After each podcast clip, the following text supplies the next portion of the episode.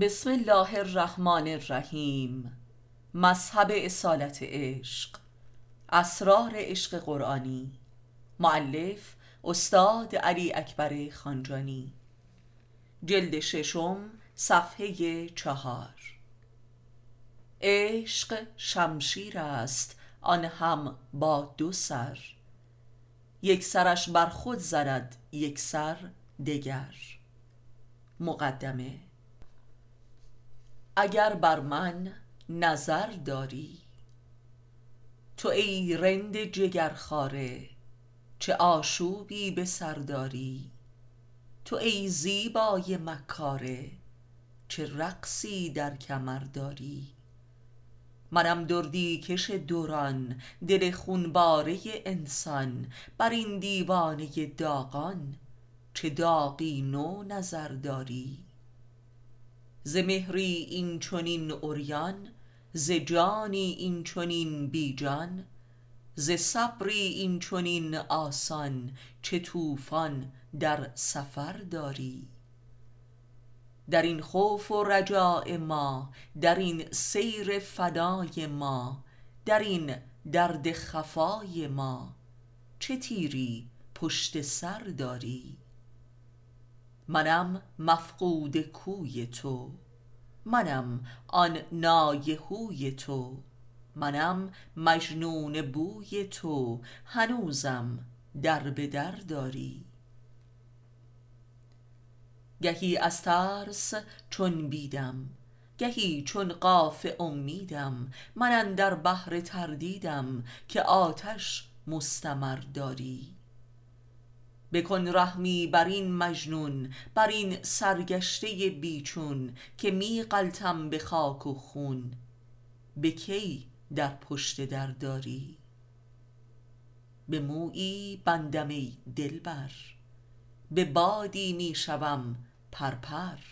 به داغ درد آن حیدر مباد آن دم که قهر داری. اگر خواهی تو تاب من دو صد کن این عذاب من. ز افیون ده شراب من اگر بر من نظر داری. تو با من آن چنان بودی که با عالم نه آن بودی. به حالم عشق و جان بودی مرا کی در ضرر داری؟ چه می دانم که چیستم من؟ که هستم یا که نیستم من. چنین مجنون زیستم من. چه محفوظ از خطر داری؟ منم آن چشم و ابرویت. منم آن زلف شب بویت. منم مشهود آن رویت. ز خود بر خود نظر داری؟ در این خمخانه مردم من. به مستی جان سپردم من. غریق بر دردم من تو از موتم خبر داری. تو موتی نو به این جان کن جنونی نو به میدان کن هر آنچه خواهی خود آن کن خدا را خیره سر داری. قسم بر جان کرارت که بعد وصل این یارت بپرهیزم ز اغیارت اگر زیرم زبر داری؟ به جز یاری تو ننگ است به جز آغوش تو سنگ است. چه بوی تو خوش آهنگ است مرا هر دم به بر داری. به جز تو با که گویم من؟ به جز رویت چه جویم من؟ به جز زلفت چه بویم من؟ به هر ذره مقر داری. ز آبی آتش افروزی ز آتش قلب شب سوزی که شب گردد ز نو روزی سحرگه دیده تر داری. هنوز هم غافل و زارم به پیشت شرم ها دارم به این دردم سزاوارم تو عفوی سر به سر داری. در آغوشت قرارم نیست. ولی جای فرارم نیست. در این میدان کنارم نیست. قراری در مفر داری. گدای گنج رحمانم. ز رحم تو چه ویرانم؟ فقیر شاه قرآنم. ز فقرم کان زر داری. تو مهرت مستمر داری به جان خشکتر داری به کافر هم نظر داری عجب خیری به شر داری. به نور مصطفای تو به عشق مرتضای تو به خون کربلای تو خلاصم کن تو برداری. بسم الله رب العاشقین. یک به نام خدایی که چون نامش بری با تو سخن گوید و چون یادش کنی هم نشین با توست و چون دوستش بداری به دیدارت آید و چو عاشقش گردی بر جای تو نشیند و همو شوی. و چو انکارش کنی رزق و حیات جاویدت بخشد و کاری به کارت نداشته باشد. دو. حیف از آن عمری که با من زیستم. خداوند هر کسی را که بخواهد هدایت کند بر او منت می نهد یعنی من او را از او می گیرد و من الهی خودش را در او می نهد تا با خدا زندگی کند. یعنی عاشقانه و الهی. زیرا من فردی هر کسی همان عدمیت اوست به اسم مستعار من. سه اگر خدا از دل یاد شود دیدار شود. این بدان. و دل باید به اندازه کافی زنده باشد تا بتواند او را یاد کند. و دل در فراق یاران زنده شود اگر در اسمت و وفا بمانی. دل در جهاد تقوایی و عدالت زنده می شود. دل در دوستی با خدا و مؤمنان و نبرد با اشقیا و کافران است که زنده می شود. دل در جستجوی معرفت زنده می شود. در خدمت به مستضعفین زنده می شود. چهار. چون خدای را از درون خود یاد کنید دل متجلی و منور گردد.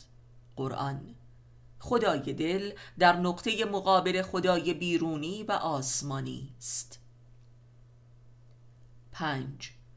به نام خدایی که جهان و جهانیان را آفرید و سپس به سوی خودش بازگردانید. قرآن آفرینش همان رحمانیت است و رجعت دادن به سوی خودش هم رحیمیت است و این دو نوع رحمت است. دو نوع عشق عشق دهنده و عشق بازگیرنده. عشق تصرفی و عشق ایثاری در بشر. و روند معکوسش در خداوند است که اول ایثار می کند یعنی رحمانیت و سپس باز پس می گیرد و تصرف می کند یعنی رحیمیت. شش آفرینش جدید و عرفانی در قلم رو به رحیمیت رخ می دهد که همان روز پنجاه هزار ساله است برای عامه بشری که به دو روش جبری و اختیاری صورت می گیرد که روش اختیاری همان آفرینش عرفانی است در بهشت. و روش جبری و انکاری هم آفرینش دوزخی است که از همین دنیا آغاز می شود برای آنان که امامی زنده دارند. هفت. به همین دلیل قبل از ظهور محمد و علی هر کسی که می‌خواست با خدایش دیدار کند میبایستی عروج می‌کرد و راهی خلاف راه طبیعی جهان می‌رفت. ولی در روز قیامت پنجاه هزار ساله که با اسلام محمدی آغاز شده همه روی به خدا و در حال عروج هستند به واسطه عروج روح. پس کافی است که آدمی بینا باشد و سبقت گیرد. هشت. سوره حمد که بزرگترین اعجاز قرآن است به قول خود قرآن و ستون سلات است و درب ورود به کتاب خداست سوره قیامت است. قیامت جاری که پنهان شده است. سوره یوم الدین است. مالک یوم الدین که تمام درخواست ها و دعاهای این سوره درباره قیامت و برای آن است. و بدان که یوم الدین در لغت به معنای هنگامه قیامت است و هنگامه دین به معنای راه. پس یوم الدین یعنی وقت به راه افتادن به سوی خدا. وقت رجعت الله و دیدار با خدا بر پل سرات مستقیم که به واسطه معرفت نفس پدید می آید و به قول علی این سرات وجود خود امام هم هست. پس ایاک نعبدو و ایاک نستعین اهدنا الصراط المستقیم یعنی چگونه جز تو را نپرستیم و جز از تو یاری نخواهیم که ما را به امام برسانی. زیرا امام همان عرش مکین است یعنی محل دیدار انسان با خدا در عالم مکان به همراه امام حی و پیر طریقت. و لذا کل این سوره با زمیر ما بیان می شود که ما را به سرات برسان. زیرا هیچ کس به تنهایی این راه را تعیین نمی توان کرد هرچند که لحظه دیدار کاملا تنهایی است. و به تنهایی به سویش باز می گردید. قرآن و سوره حمد و کلا نماز تلاش در این رجعت الله است که همان سیر و سلوک عرفانی می باشد پس اقامه سلات محور سلوک عرفان است و این است که بی امام هم نمی شود و ما بقی بازی و ریا و سیر الش شیطان است. بدان. نه حال باز هم بهتر در میابیم که چرا رسول اکرم فرموده که بایستی به گونه ای اقامه سلات نمود که گویی خدای را دیدار می‌کنیم یعنی نیت تقرب الله بایستی منظورش همان لقاء الله باشد. ده. پس اگر به قول امام رضا در قرآن بایستی خدای دیدار شود سوره حمد هم فاتحت کتاب است و بی امام حی نتوان بر کتاب وارد شد. و لذا علی علیه السلام خود را نقطه بای بسم الله نامیده است در بسم الله الرحمن الرحیم. یازده پس در سلات به همراه امام حی یعنی پیر طریقت به امام زمان می رسیم و بر این عرش مکین پروردگارمان را ملاقات می کنیم و این است یوم الدین یا قیامت دین. و بدان که در قرآن تقریبا در همه موارد واژه یوم همان روز قیامت است یا هنگامه قیامت در همه این نوع اشارات. و در آن روز که دیگر از ترجیع بندهای قرآنی است. دوازده. و رابطه با امام حی یا پیر طریقت. البته که باید رابطه ای عاشقانه باشد و قلوبشان مربوط شده باشد تا این راه طی شود.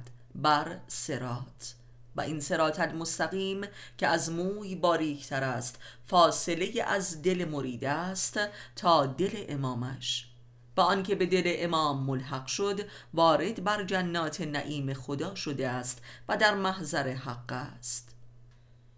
به راستی که مخلصین در وجود نعیم هستند و از دست پروردگارشان شراب می نوشند و رزق می برند و منت نهادیم که قلوب مؤمنان را به هم مربوط نمودیم که اگر دو برابر کل جهان را می داشتید قادر به این رابطه نمی بودید قرآن و این قدر عشق عرفانی است که بسیار برتر از دو برابر کل دنیا و ارزشهای موجود در آن است. و چه بسا برتر از کل دنیا و آخرت است که مترادف دو جهان می باشد که به قول مولوی دیوانه کنی هر دو جهانش بخشی.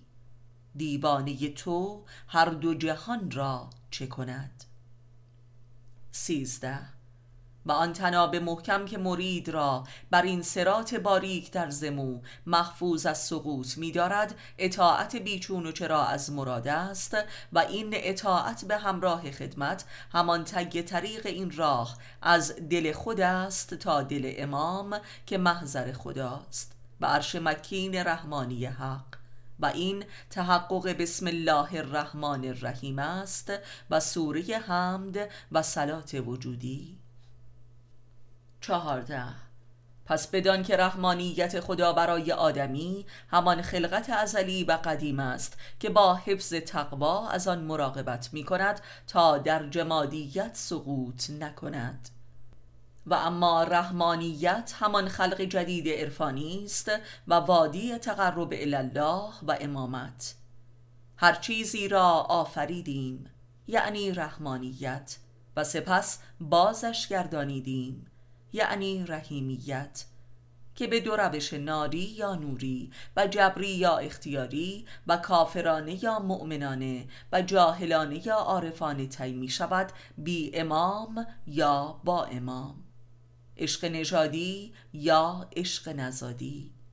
از درب نعمت و یا غضب و زلالت صراط الذین انعمت علیهم غیر المغضوب علیهم بل الضالین. و این کل قرآنی شدن انسان است از هر یک از این دو راه که سوره حمد ساره آن است به قول رسول اکرم صلی الله. پانزده به راستی که آنان شیاطین را به جای خداوند به رهبری و سربری خود گزیدند و پندارند که هدایت شدگانند. سوره اعراف. این واضح ترین توصیف کفر جاهلانه بشر در قرآن کریم است که شیطان را خدا فرض می کنند و در درستی راه خود تردیدی هم ندارند. پس شیطان را پرستش می کنند به جای خدا و نیز تبعیت می نمایند زیرا در این آیه از لفظ ولایت استفاده شده است که به معنای دوستی و اطاعت تو امان است.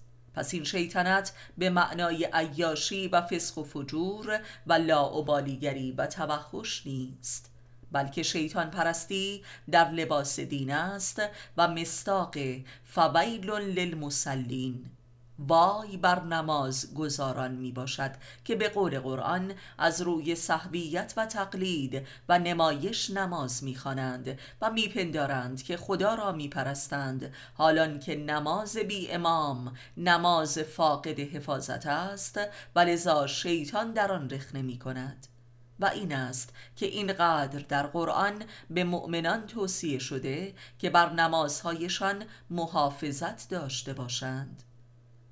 و آنان که ایمان آورده و بر نمازشان محافظت می کنند صبر مؤمنون انعام و معارج و آیاتی دیگر.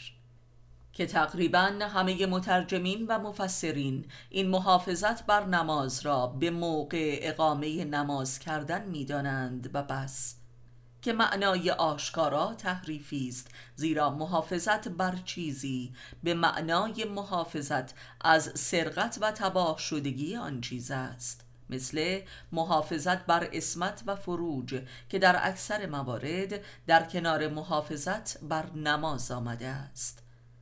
در حالی که محافظت نماز از رسوخ و دخل و تصرف اجنه و شیاطین و وسواس و ناس و خناس است. یعنی همان اموری که اساس شکیات نماز و وسواس های مربوط به آن است که همه نمازگزاران فاقد امام حی به آن دوچارند که دردی بی درمان در تاریخ فقاهت و شریعت بی امام می باشد که فقاهت و شریعت شیطان زده است از نوع فقاهت خوارج در صدر اسلام. که البته محافظت زمانی بر نماز هم بی تردید فقط وجه بیرونی آن است حالان که فویل للمسلین ناظر بر جنبه باطنی و روحی نماز می باشد که می تواند وسیله خداپرستی را ابزار شیطان پرستی سازد. و این است که همه قاتلان امامان و عارفان همین نمازگزاران شیطان پرست فاقد امام بودند. و این مستاق بارز عشق شیطانی و پرستش شیطان است و ولایت شیطان در انسان.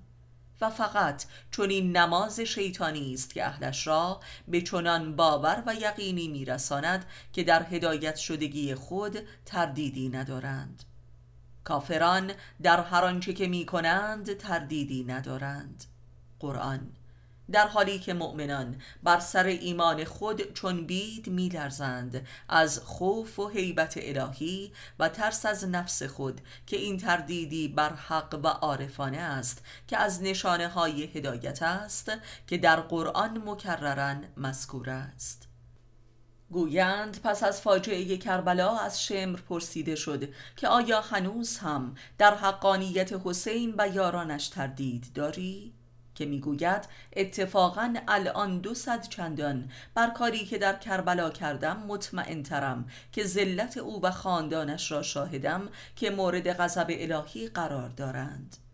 و می‌دانیم که شمر نیز همچون ابن ملجم از فرط نماز شب و سجده های طولانی پینه بر پیشانی داشت و قرآن برگردن بیشک چون این یقین مالی خولیایی مستاق خداپرستی ذهنی و خیالی است که به قول قرآن کسانی هستند که خدای را فقط به حرف می‌خوانند. و این حد از شدت و خلوص کفر و ظلمت و حماقت مطلق حاصل دیدن حجت حق و امام است و انکار و عدم اطاعت. پس این حد از حماقت و جنون. حاصل جهل و نادانی غریزی ما قبل از آشنایی با دین و فطرت دینی نیست. بلکه حاصل کتمان و انکار مستکبرانه حجت خداست از روی آگاهی و عمد. بلزا درباره این کافران شیطان پرست میفرماید که گروهی را هدایت کرد و گروهی هم به حق گمراه شدند. پس شیاطین را به جای خداوند به دوستی و اطاعت گزیدند و پنداشتند که هدایت شدگانند. سوره اعراف. و بی تردید هیچ کس شیطان را به اسم شیطان نمی پرستد بلکه فقط به اسم خدا می تواند پرستش کند. همانطور که خود ابلیس هم پس از انکار آگاهانه و عمدی حضرت آدم به عنوان نخستین خلیفه خدا به کفری آشکار گرایید چون در قبال امامت آدم تکبر کرد و به جنگ با عشق خدا به آدم پرداخت. انکار حجت های الهی و رسولان حق و عارفان واصل هم دقیقا تکرار کفر ابلیس است. منتها ابلیس به جای خدا به خود پرستی پرداخت زیرا نخواست خدای آدم را سجده کند. گفت من خدای خودم را می پرستم ولی حضرت آدم عرش مکین خدا بود و خدایی جز بر این عرش نبود که پرستیده شود. لذا سجده بر آدم همان سجده بر خدا بود بلا غیر. در غیر این صورت عین شرک است که بنده هم بر خدا سجده کند و هم بر آدم آیا نه این است؟ ولذا پس از دیدار و درک وجود امامان حق و سپس انکارشان که عین انکار خداست زین پس خدایی جز ایده محض و هوای نفس نخواهد بود پس هر که زان ماجرا به بعد به انکار خلفا و اولیای الهی بپردازد مرید و بنده ابلیس است. زیرا اینان وارثان آدم بر روی زمین می باشند و قابل سجده اند. در غیر این صورت خدا فقط ایده و اسم مستعاری بر ابلیس است که پرستیده می شود شانزده پس کل ماجرای کفر بشر انکار و ادابت عشق بین خدا و بنده ای از اوست و کل شرک بشری هم تردید در این عشق است و برای آن شریک آوردن خاص از نژاد خیش. و نفاق هم حاصل تصدیق این عشق و عدم اطاعت از امر آن است. هفته بدانید که شیطان دشمن آشکار شماست همانطور که لباس پدر و مادرتان را به در آورد و زشتی هایشان را بر یکدیگر آشکار ساخت و از بهشت برون راند. سوره اعراف می‌دانیم که آدم و حوا در بهشت اوریان بودند و پس از وسوسه شیطان و نزدیکی به درخت ممنوعه زشتی عورتهایشان بر همدیگر محسوس شد و نامحرم گردیدند و لذا به قول قرآن شروع کردند به چسبانیدن برگهای درخت بر بدن خود. پس در این آیه که شیطان لباسهایشان را برون کرده و موجب آشکار شدن زشتی های آنان در مقابل یکدیگر شد بایستی سخن از آشکار شدن زشتی های نفوس آنان بر همدیگر باشد.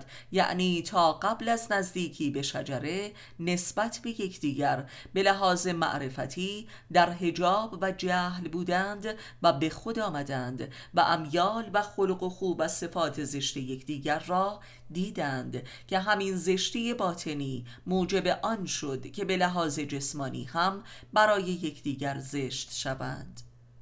پس شجره ممنوعه باید شجره به خودآیی و معرفت نفس هم بوده باشد که نشعه عشق جنسی را پرانده است. زیرا در نشعگی عشق جنسی هر دو یکدیگر را زیبا می‌دیدند و بلکه همه صفات زشت یکدیگر را هم زیبا می‌دیدند پس شجره ممنوعه قاعدتا همان بروز شهبت و رابطه جنسی بوده است که زمینه پیدایش شجره تولید مثل هم می باشد و لذا همه زن و شوهرها به ناگاه پس از ماه اصل یا شب اصل به خود می آیند و عیوب همدیگر را به لحاظ جسمی و شخصیتی می بینند و عشق هم از میان برمیخیزد. ولذا همه پس از سپری شدن این دوره کوتاه اصلی از ازدواج خود نادم می شوند که البته ندامتی جاهلانه و کافرانه است. زیرا با این واقعه زن و مرد به خود آمده و از نفس خود با خبر می شوند یعنی نبی می شوند ولذا ازدواج را نیمی از دین نامیده است رسول اکرم صلی الله 18 ولی متاسفانه عامه زن و شوهرها پس از نزدیکی به شجره ممنوعه و همخوابگی اگر طلاق نگیرند تا آخر عمر تقریبا دچار طلاق عاطفی شده و باطنا از یکدیگر میگریزند و به قول قرآن نسبت به یکدیگر عدو می‌شوند. به خصوص زن که خود را مورد تجاوز و خیانت مییابد که گویی فریب خورده است. حالان که بایستی طبق قول قرآن از یکدیگر به سوی خدا بگریزند نه به سوی شیطان که متاسفانه اکثرا به سوی شیطان می روند. در حالی که اگر روی به خدا کنند و به لحاظ ایمان و عرفان رشد کنند همین رابطه جنسی طبق وعده الهی می تواند منجر به لقای الهی شود سوره بقره به شرط آنکه از شر و ادابت حاصل از شیطنت رابطه به سوی خدا بگریزند منتها نه خدای خیالی بلکه خدای حقیقی و زنده در وجود اولیای الهی. و خداوند هر چیزی را از یک زوج آفرید تا خداوند را به یاد آورید سپس به سوی خدا فرار کنید. 19 می‌دانیم که طبق قول قرآن کریم ابلیس به وعده جاودانه گشتن و فرشته خوی شدن آدم و حوا بود که آنان را توصیه به شجره ممنوع نمود. در حالی که آدم و حوا در بهشت طبق قول الهی این دو صفت را دارا بودند ولی به نظر می رسد که دچار شک و شبه و بدبینی شده بودند که از همین درب بود که ابلیس به آنان راه یافت. یعنی دچار قفلت و نسیان و صحبیت نسبت به نعمات الهی شده و شاکی گردیده بودند که ابلیس را پذیرا شدند تا مشکلاتشان را برطرف کند آنچه که خوی فرشتگی و حس جاودانه عشق جنسی را خدشدار می سازد رابطه جنسی است. ولی نزدیکی به شجره و از را به نفرت و ادابت کشانید زیرا موجب نوعی قیامت باطنی این دو در مقابل نگاه همدیگر شد و باطنشان را آشکار ساخت و یکدیگر را بسیار زشت دیدند. و این زشتی را فهم نکردند و لذا به یکدیگر تهمت زدند و عدو گشتند و از بهشت بیرون رانده شدند. و این عین واقعیت همه زناشویی ها در آغاز ازدواج است. و فراق و طلاق عاطفی یک امر و حق الهی است که بایستی این دو را به سوی خداوند سوق دهد تا در نزد خدا یک بار دیگر با حق برتری به هم رسند که این حق در وجود رسولان الهی و اولیای هدایت است که ما آن را خوی رابطه من تویی نامیده ایم. همانطور که از امام زمان عجل الله تعالی فرجه الشریف روایت شده که هر که مرا در نیابد بر همسرش حرام است. بیست. آنان که دیدار با ما را باور و شوقی ندارند دل به دنیا دادند و از نشانه های ما هم قافل شدند. اینان به واسطه آنچه که یافتند در دوزخ می شوند سوره یونس. به راستی آنان که دیدار با خداوند را تکذیب کردند هدایت نشدند. سوره یونس. آدمی که امید و میل و شوقی به دیدار با خدا در همین دنیا نداشته باشد طبعا در مادیات حیات خاکی گم و گور شده و دلش سنگ می گردد مگر اینکه چشم و دلش در این جستجو باشد و امید به این لقاء داشته باشد در همین دنیا و نه فقط در قیامت کبرا و این یک امر منطقی است و در غیر این صورت خاصه در زندگی پرزرق و برق مدرن حتی یاد ذهنی خدا هم از بین می رود و وجود آدمی در سقل صنعتی دوزخ تباه می شود نه تنها هدایت الله که حداقل دین و ایمان هم بدون چنین اراده و عشقی ممکن نیست در آخر الزمان.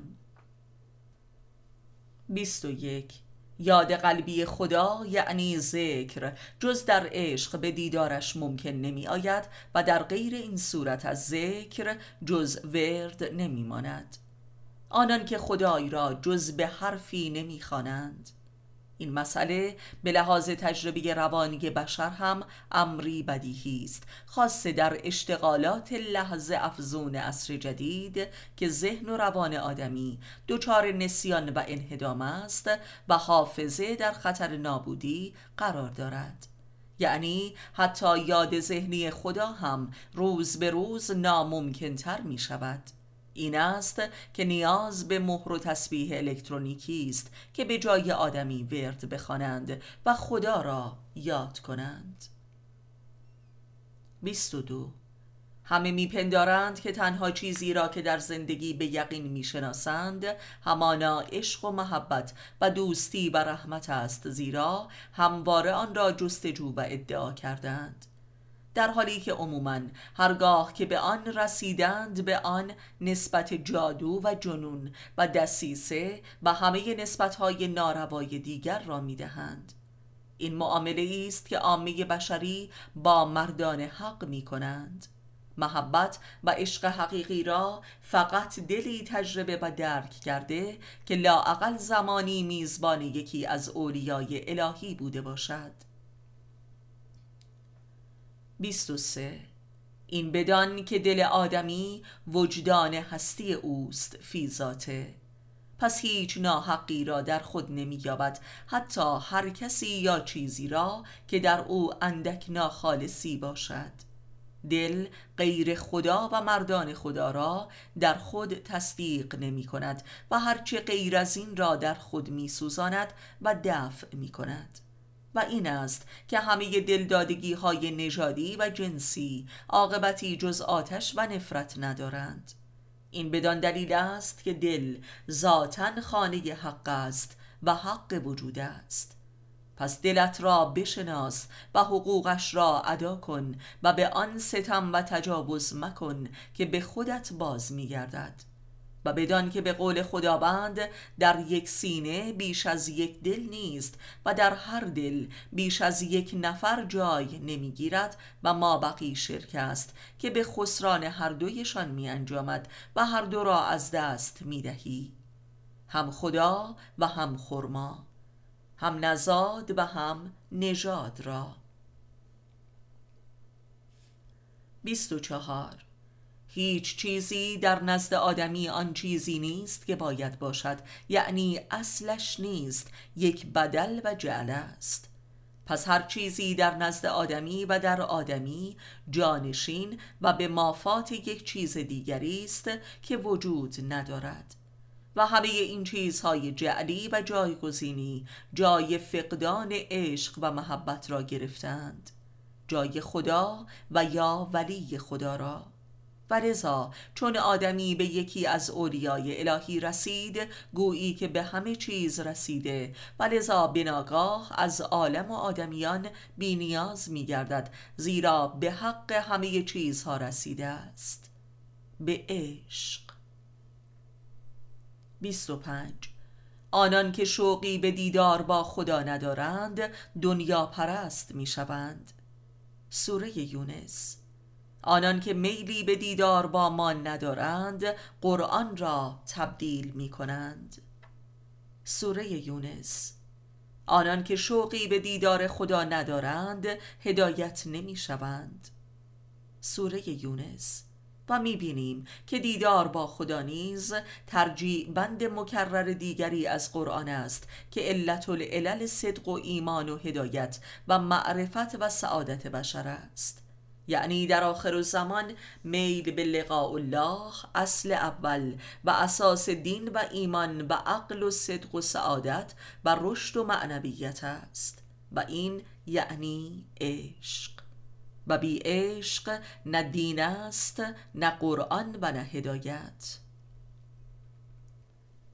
26 و به راستی در همین ترجمه ها و تفاسیر رایج قرآن نیز آشکارا شاهدیم که حتی لفظ لقاء الله را رضای خدا و جزای خدا ترجمه کردند یعنی قرآن را آشکارا تحریف و تبدیل کردند. رجوع کنید به ترجمه های رایج. 27 و یحق الله الحق به کلماته سوره یونس و خداوند حق را به واسطه کلماتش محقق می سازد و این عالی ترین حد بلاغت سخن از مردان عهد قلم است که قایت کرامت عارفان است که به واسطه کلام خود حقایق موجود در آن کلام را بر مخاطب در درون یا برونش و یا هر دو آشکار می کنند و این کمال گاه تا سرحد لقاء الله است. یعنی می‌گوید ببین و آنگاه می‌بینند این همان مقام کن فیکون است که اصل آن قرآن است و سپس اهالی آن. بنده از این باب در تجربیاتم در زندگی سابقا سخن فراوان گفتم و بدان که این قدرت خلاقی الهی در انسان حاصل کمال ایمان و ایقان به کلمات خداست و باور به خیشتن به راستی که حق نازل شد بر تو از جانب پروردگارت و در آن تردید مکن. سوره یونس و هر که را حق آید و حق را به حقش تصدیق کند دارای قدرت حق شود و به این قدرت هدایت گردد. بگو که ای مردم به راستی که حق از جانب پروردگارتان بر شما نازل شد پس هر که هدایت شد به سوی خود هدایت شده و هر که گمراه شد از خودش گم شده است و من وکیل کسی نیستم. سوره یونس 28 و به درستی که ابراهیم آه کشنده ای بردبار بود. سوره توبه. به درستی که ابراهیم بردباری بود که بسیار آه می‌کشید. سوره هود. چرا خداوند به این صفت ابراهیمی که همواره آه از نهادش برمی آمد اینقدر اشاره و تأکید دارد؟ اواه آه. اندوه و حزن و دلتنگی فراق در عشق است که بالاخره ابراهیم را به ملکوت آسمان ها برد و در آنجا تجلی ملکوتی حق را دیدار نمود. این آه نشان حیات دل و روح است و آن را که آتش این آه نیست زنده نیست به قول مولانا. مردگانند نه زندگان ولی نمی‌دانند که مردند سوره نحل. 29 و بدانید که چون صبح سحر خدای را بخوانید آنچه که خوانید مشاهده کنید. سوره اسراء. و چون شبها بیدار بمانی پروردگارت مقام محمودت دهد.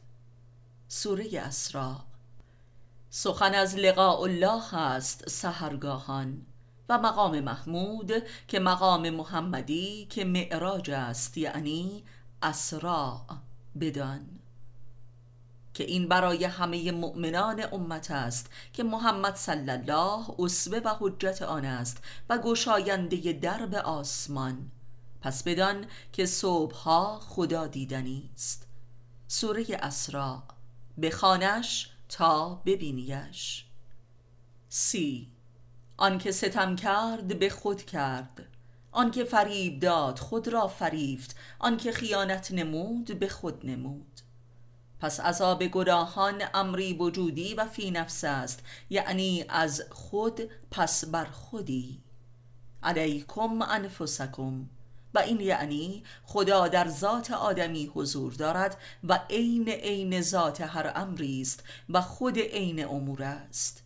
او خود با هر امری حضور ذات است و این یعنی وحدت وجود و نیز این که هر که هدایت شد به سوی خودش شد و هر که نیکی کرد به خودش کرد.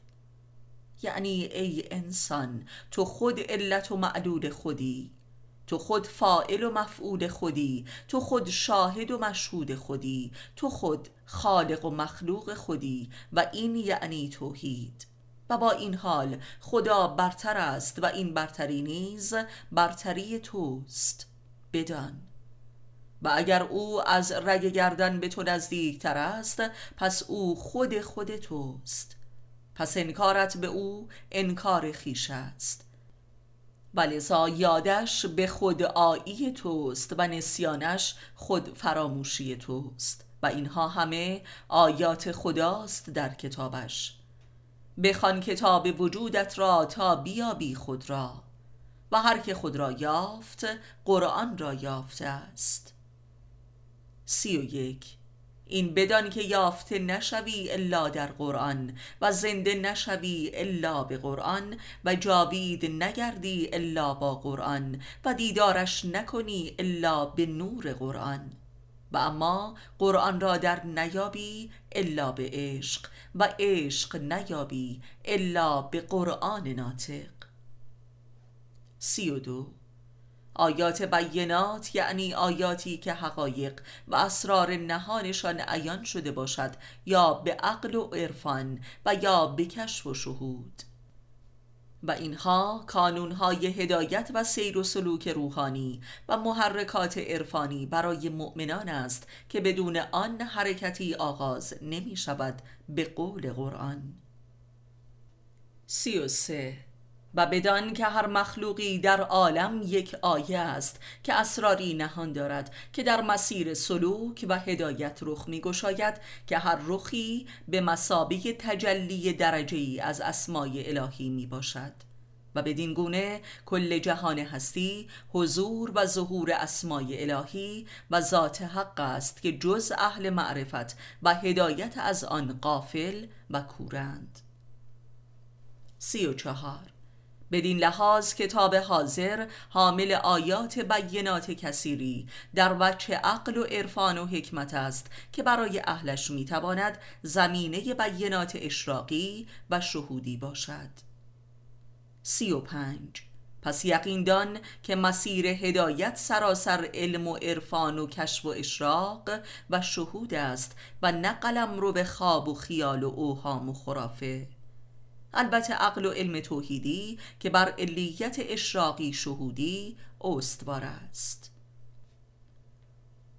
سی و شش پس بدان که هر شیعی در عالم صورت یک کلمه است و عالی ترین کلمات کلمه الله است که بچه اعلای خداست که هر کسی جلوه ای از آن را با خود داراست و آن جمال خود اوست که صورت ناسوت آن اعلا الالیین است. سی و هفت و نیز این که همه بینات آیات عالم و آدم از درب فروج وجود انسان سالک درک و دریافت می شوند که همان حواس و اعضای آدمی هستند که البته نهایتا به واسطه دل به معرفت می آیند از جمله چشم و گوش و بینی و دهان و دستان و اعضای جنسی که هر یک دربی از فروج هستند که محافظت بر آنها از وظایف درجه اول دین و اخلاق و عبادات است که از این دربها اجنه و شیاطین و خناس وارد نشوند تا بینات الهی تبدیل به بینات ابلیسی نشود. بدان. سی و هشت. و نیز بدان که مواقع درک و ظهور این بینات همان مواقع نجوم هستند که در قرآن مذکورند که هر یک موقعی خاص دارند مثل صبح و مغرب و شام و طلوع فجر و شب و روز و هفته و ماه و سال و قرن و هزاره و امثالهم. که امروزه در موقع کبیر قیامت پنجاه هزار ساله قرار داریم که همه بینات غیبی را در معرض ظهور قرار داده است. پس نخستین و واجبترین بیینه ای که بایستی درک و باور کرد همانا بیینه آخر الزمان و قیامت است. لا اقل از بچه عقل و حکمت و عرفان نظری. سوگند به مواقع نجوم یاد نمی کنم که سوگندی بزرگ است و آن قرآن کریم است. سوره واقعه. یعنی همه آیات بینات قرآن کریم که کل آیات جهان است برخواست از مواقع نجوم است که موقعیت های زمینی و ماه و خورشید و ستارگان است و آثارشان بر تن و روان و حواس و هوش و دل انسان. و از طریق این موقعیت های قرآنی است که می‌توان از اسارت و خسران زمان و نسیان دهر خارج و رستگار شد و به امام زمان پیوست و از اهالی آخرت شد. سی و نو پس کل جهان هستی تعین قرآن است و قرآن هم تعبیل جهان است. و این تعین و تعبیل همان اول و آخر خلقت انسان است و کل این واقعه کارگاه خلقت جدید می باشد. و از عظمت واقعه است که خداوند میفرماید پس وای برانان وای برانان و باز هم وای برانان و وای برانان یعنی وای بر قافلان که جهان لامتناهی را بیهوده پنداشته و اسباب بازی حوثهای خود قرار دادند. و از این بازیگری است که به جهنم می روند تا دست از بازی بکشند و آدم شوند.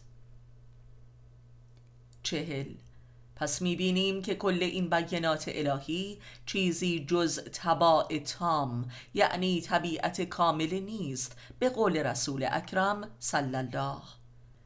یعنی همه چیز طبیعی است و هیچ چیز غیر طبیعی وجود ندارد و رخ نمی‌دهد.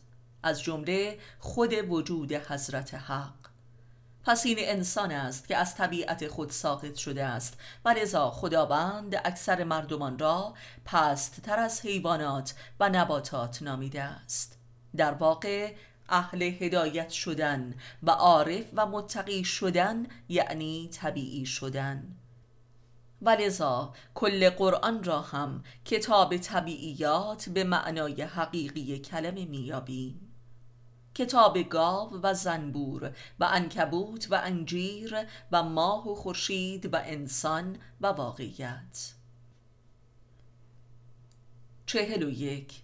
و اوست که همه را از نفس واحدی آفرید که هر کسی را جایگاه دائم و ابدی است و جایگاه امانی و موقتی.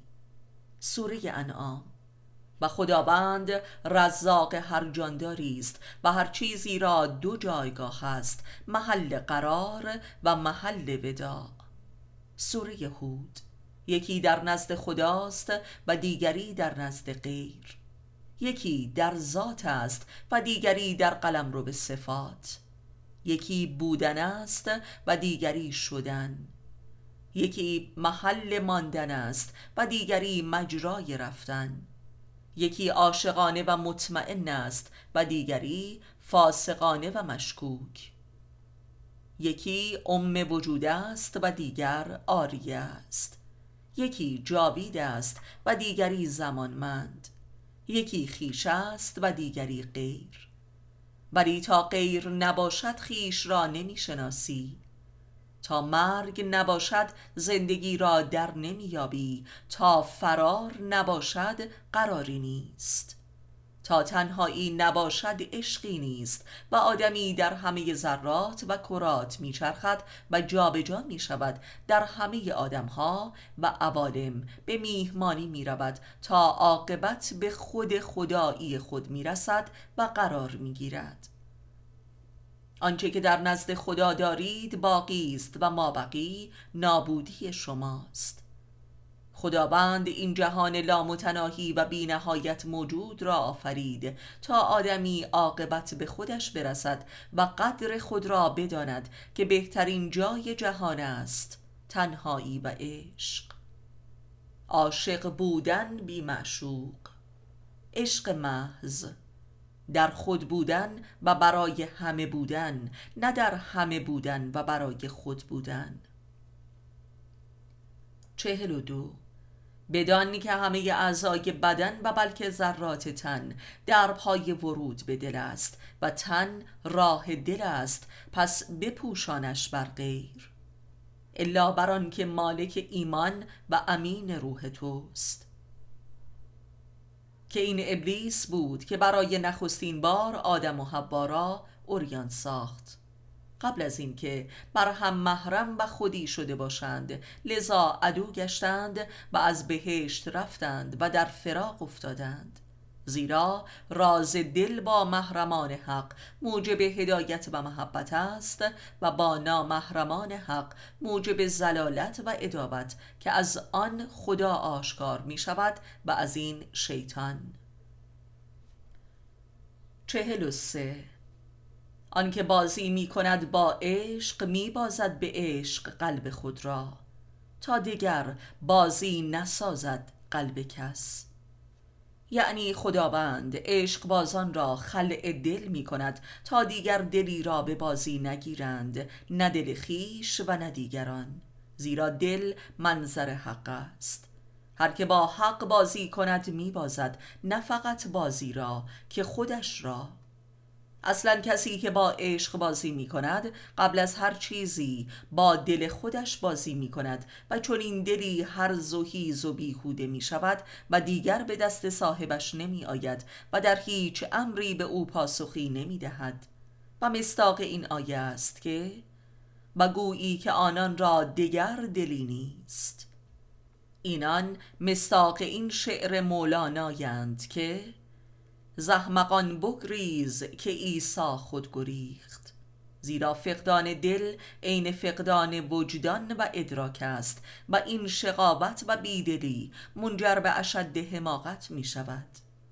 کورند و کرند و لالند و باز نمی گردند.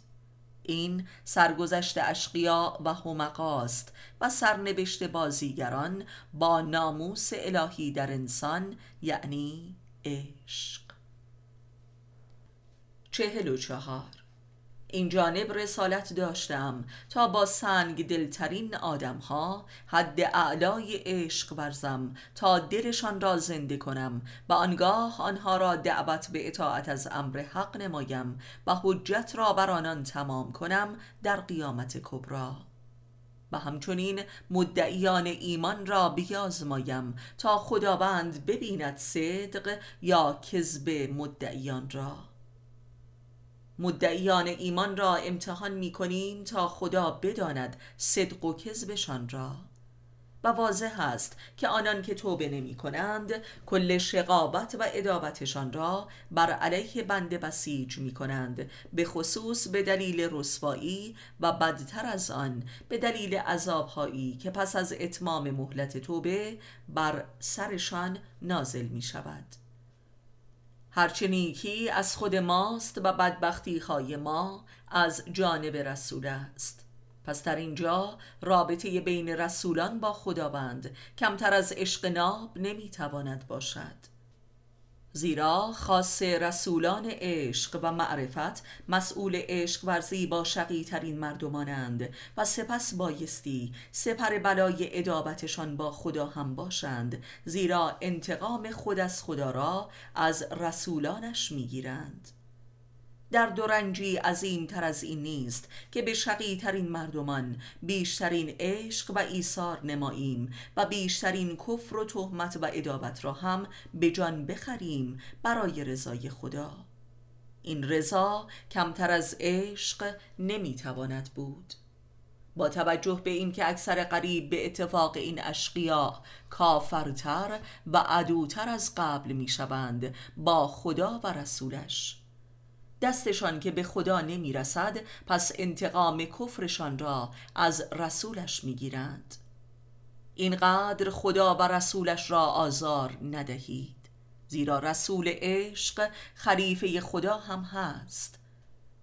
زیرا این عشق به خلق یک بازی یا فن نیست و عین حقیقت است و همان عشق خدا به اشقیا به واسطه وجود این عارفان عاشق می باشد پس آزار این کافران نسبت به این عارفان عین آزارشان به خود خداوند است و این مستاقی بارز از یاری بین خدا و بنده است. اگر یاری کنید خدای را یاری کند شما را. پس این یاری عین عشق ورزی بین خدا و عارف است و از جنس نیاز نیست و این شرح احوال عباد الله المخلصین است در قرآنی که میفرماید من با آنها بی حساب و آنها هم با پروردگارشان بی حسابند و از بابت اعمالشان محاسبه نمی شوند زیرا صاحب و مسئول اعمال خود نیستند زیرا محل اراده و فعل خدایند. چهل و پنج و بدان که عارفان واصل همان انبیای مرسل در آخر زمانند که قلب دین خدا یعنی عشق او را اشاعه می دهند و این مستاق آن حدیث است که بهترین مریدان انبیای الهی در آخر زمان ظهور می کنند این عارفان عاشق مستاق این مریدان هستند. و به واسطه عشق به این مرسلین است که به عشق الهی متصل شدند و اینانند آن خلفایی که در قلب انبیای الهی زیست می کنند به قول ابن عربی. و یا آن انبیای مرسل بر قلب این عرفا زندگی می کنند به نظر بنده و این همان معنای حشر با انبیا و شهدا و صدیقین و صالحین است که در قرآن مذکور است که نیکو رفیقانی هستند. سوره نساء این حلول نیست. حشر و همزیستی است. همانطور که خلفای الهی هم دوچار حلول خدا در کالبد خود نیستند بلکه تجلی خدا از بشر هستند. همانطور که خدا از سنگ و درخت هم چون خواهد تجلی کند و او هرچه خواهد تواند. و آنان که منکر تجلی او از مخلوقاتش هستند ناتوانی خود را به خدا نسبت داده و مستاق آن بنی اسرائیل هستند که گفتند دست خدا بسته است.